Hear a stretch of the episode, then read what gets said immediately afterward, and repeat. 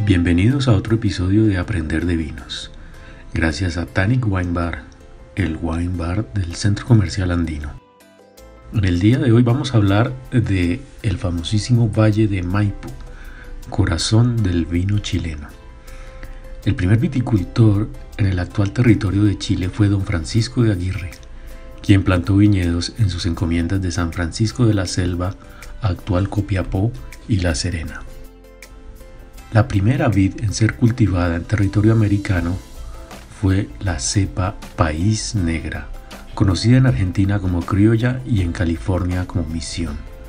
Se sabe a ciencia cierta que fue traída de las Islas Canarias y parece ser la famosa listán negro de Canarias. De acuerdo a la tradición, fue traída primero a Chile por el jesuita padre Francisco de Caravantes. En el año de 1839 llega a Chile el sabio francés Claudio Gay, quien plantea al gobierno chileno de la época la creación de una quinta normal de agricultura.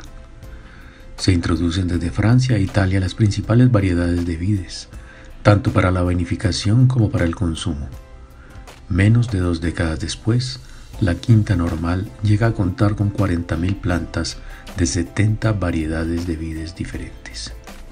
En 1851, don Silvestre Uchagavía trae personalmente desde Francia, con el fin de implantar en sus propias tierras de Talagante, las más destacadas variedades de vitis vinífera francesas, como el Cabernet Sauvignon, el Cot, Merlot Pinot Noir, Sauvignon Blanc, Chardonnay, Semillón y Riesling.